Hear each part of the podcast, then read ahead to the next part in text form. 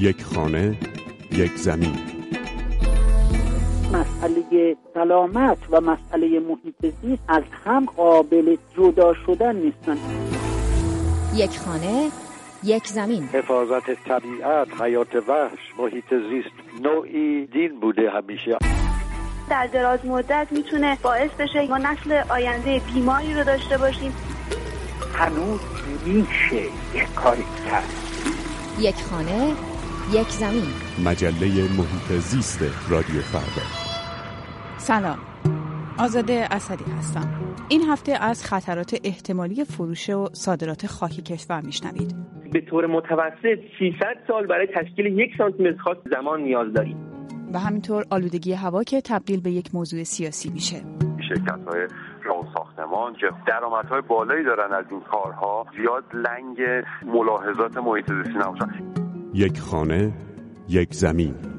کشورهای حوزه خلیج فارس به دنبال خاک ایران هستند. این رو خدا کرم جلالی رئیس سازمان جنگلها مراتع و آبخیزداری ایران در هفته گذشته اعلام کرد. او که ابتدای همین هفته در خبرگزاری خانه ملت حاضر شده بود گفت ایران تا به حال با هر درخواستی در زمینه صادرات خاک مخالفت کرده این مقام مسئول به طور مشخص از کشور قطر نام برد که برای برگزاری مسابقات جام جهانی فوتبال در سال 2022 میلادی در حال ساخت و ساز فضاهای سبز هست و به دنبال خرید خاک مرغوب از ایران و عراق. هرچند که به گفته او ایران به این درخواست جواب رد داده اما یک سال و نیم پیش بود که معاون دریایی سازمان حفاظت محیط زیست گفت شرکت های خصوصی خاک جزیره هرمز را به کشورهای حاشیه خلیج فارس که خاک مناسب حاصلخیزی ندارند صادر می کنند و به گفته او دولت نقشی در این صادرات نداره. این صادراتی که از طرف مقام های مسئول در سازمان حفاظت محیط زیست و همینطور جنگل ها مراتع و آبخیزداری قانونی دانسته نمیشه چطور سال هاست که انجام میشه؟ حسین رئیسی حقوقدان مقیم اوتاوا در کانادا از قانون جنگل ها و مراتع در این زمینه میگه که گویا چندان شفاف نیست. خاک شیرین یا خاک غیر فرآوری شده به عنوان خاک کشاورزی امکان صادراتش وجود نداره جز منابع معدنی و صنعتی محسوب نمیشه. تا وزارت صنعت معدن و تجارت حق داشته باشه حتی مجوز صادر کنه برای صادرات به عنوان کالا. به دلیل تصریح قانون مجازات اسلامی در رابطه با تخریب اراضی و تخریب منابع طبیعی و جرم درستن اون هر گونه دستکاری هر گونه تغییر خاک سطحی در روی زمین تخریب منابع طبیعی محسوب میشه. به دلیل اینکه آثار زیست محیطی مخرب بسیاری داره. آثار بسیار زیانباری را در آینده به وجود بیاره در سطح وسیع وقتی که جابجایی خاک صورت می‌گیره. موضوع جرم هست. با اینکه مسئولان میگن صادرات خاک کشاورزی و خاک حاصلخیز ممنوعه و فروش و خروج اون از کشور قاچاق محسوب میشه اما خبرگزاری های ایران هر از چندی از چیزی که مافیای خاک در کشور مینامند به ویژه از صادرات خاک بندر بوشهر و جزیره هرمز خبر میدند چند وقت پیش بود که سخنگوی کمیسیون کشاورزی مجلس از فروش غیرقانونی خاکهای مرغوب ایران به امارات متحده عربی خبر داده بود. موضوعی که در پی های مختلف بعضی از مسئولان کمرنگتر شد اما حالا دوباره بحث ارزش خاک یک کشور و های صادرات و فروش این خاک در یک سرزمین مطرح شده. خاک چه اهمیتی داره که صادراتش تا این حد در ایران پر رمز و راست شده و موضوع مافیا و قاچاق رو به میان آورده؟ سیروس بختیاری پژوهشگر ارشد در زمینه فرسایش خاک در ایران از اهمیت خاک یک کشور به ویژه در بحث‌های زیست محیطی میگه. به طور متوسط 300 سال برای تشکیل یک سانتی متر خاک زمان نیاز داریم. تازه در مناطق مختلف ممکنه بیشتر از این هم زمان نیاز داشته باشیم. به خصوص توی ایران که از بارندگی بسیار کمی رو داریم. از سوی سازمان ملل سال 2015 به عنوان سال جهانی خاک نامگذاری شده. باید بتونیم حرکت های مهمی در جهت حفظ منابع طبیعی داشته باشیم. اگر خاک رو از دست بدیم همه چیزمون به دیگر کشورها وابسته میشه. چرا که 97 درصد غذای کشور از طریق همین خاک تامین میشه. بعضی از کارشناسان و متخصصان محیط زیست گفتند که ایران با فروش خاکش کشاورزی رو هم تضعیف می‌کنه. خبرگزاری مهر در تابستان امسال از قول یک مقام مسئول سفارت قطر در تهران خبر داد اجاره بخشی از های کشاورزی ایران به قطر قطعی شده. حسین رئیسی حقوقدان مقیم کانادا میگه قانون باید در این زمینه مشخصتر و شفافتر عمل کنه. دولت فقط بر ارتباط با معادن حق داره تصمیم گیری کنه. و دولت باید هرچه سریعتر این رو به طور سریع ممنوع کنه صادراتش.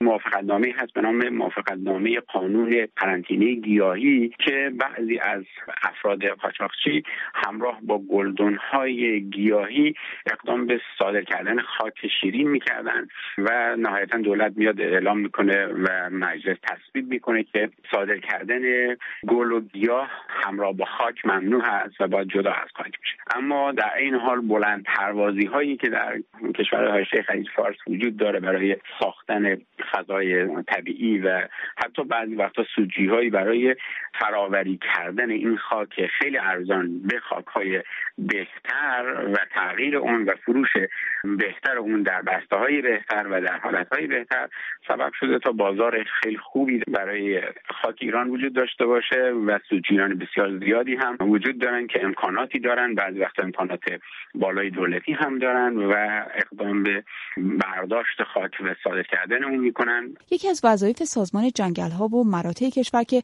وابسته به وزارت جهاد کشاورزی حفاظت از منابع طبیعیه. یک مقام مسئول که نخواست نامش در این گزارش مطرح بشه در گفتگو با برنامه یک خانه یک زمین اعلام کرد با اینکه خرید و فروش خاک جنگلی کشور خلاف قانونه اما مدت هاست که خاک معدنی و زراعی و حاصلخیز کشور به صورت خاک جنگلی و خاک برگ صادر میشه. با این حال رئیس سازمان جنگل ها و مراتع کشور به خبرگزاری خانه ملت گفته هیچ خط قرمزی برای برخورد با متخلفان تخریب منابع طبیعی وجود نداره.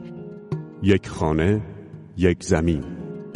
بعد از نزدیک به سه هفته که از آلودگی شدید هوای پایتخت و چند کلان شهر گذشت بعضی از خبرگزاری ها از جمله خبرگزاری فارس با انتقاد از عملکرد سازمان حفاظت محیط زیست در این روزها از سفرهای معصوم ابتکار رئیس این سازمان و خروج او از تهران اعتراض کردند. خانم ابتکار در هفته که گذشت از جمله برای بازدید از دریاچه ارومیه به استان آذربایجان غربی رفت و همینطور از جمله اعضای هیئت همراه معاون اول رئیس جمهور برای حضور در همایش نمایشگاه بین‌المللی صنایع دریایی به کیش سفر کرد. خبرگزاری فارس اما سفر او رو به ارومیه و جزیره کیش به عنوان هواخوری با اوجگیری آلودگی هوای تهران خونده. این خبرگزاری خانم ابتکار رو یک فرد نمایشی خونده که توانایی امور اجرایی رو نداره. این فقط بعضی از خبرگزاری ها نیستند که این روزها به سازمان حفاظت محیط زیست حمله می کنند. بعد از اوج گرفتن انتقادهای مشابه بعضی از نمایندگان در مجلس و ماسک زدن نماینده در صحنه علنی کار به جای رسید که بالاخره 106 نماینده مجلس به حسن روحانی رئیس جمهور ایران در این زمینه تذکر دادند. اتخاذ تدبیر لازم برای نجات جان مردم به ویژه کودکان بیگناه و کهنسالان و بیماران در برابر آلودگی بی سابقه هوا.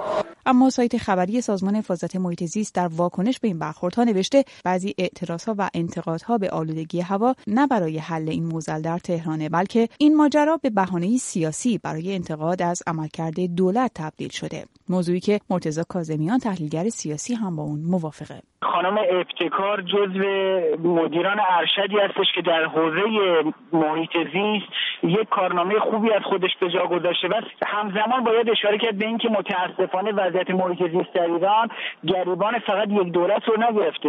ریشه داره در کارنامه دولت های مختلف بعد از جمهوری اسلامی. اما حمیدرضا میرزاده خبرنگار حوزه محیط زیست در تهران معتقد بخشهایی در دولت فعلی وجود داره که می‌تونه مانع از تصمیم گیری های درست زیست محیطی بشه.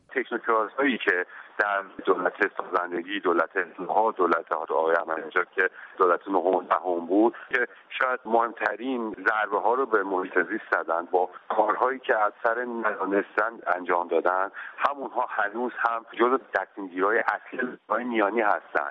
یعنی شرکت های سدسازی شرکت های راه ساختمان شرکت هایی که درآمدهای بالایی دارن از این کارها و منفعتشون تو این هستش کارها رو هرچه سریعتر انجام بدن و زیاد لنگ ملاحظات محیط زیستی نباشن و اینها هستن که هنوز دارن تصمیم های خیلی مهمی رو می‌گیرن. سایت خبری سازمان حفاظت محیط زیست در واکنش به بعضی از انتقادهای اصولگرایان و نمایندگان مجلس با اشاره به این موضوع که آلودگی هوا دستپخت سازمان حفاظت محیط زیست نیست نوشته باید دولت قبلی رو به اندازه 8 سال در این وضعیت مقصر بدونیم و دولت فعلی رو به اندازه دو سال و نیمی که بر سر کاره. گناهکار قلم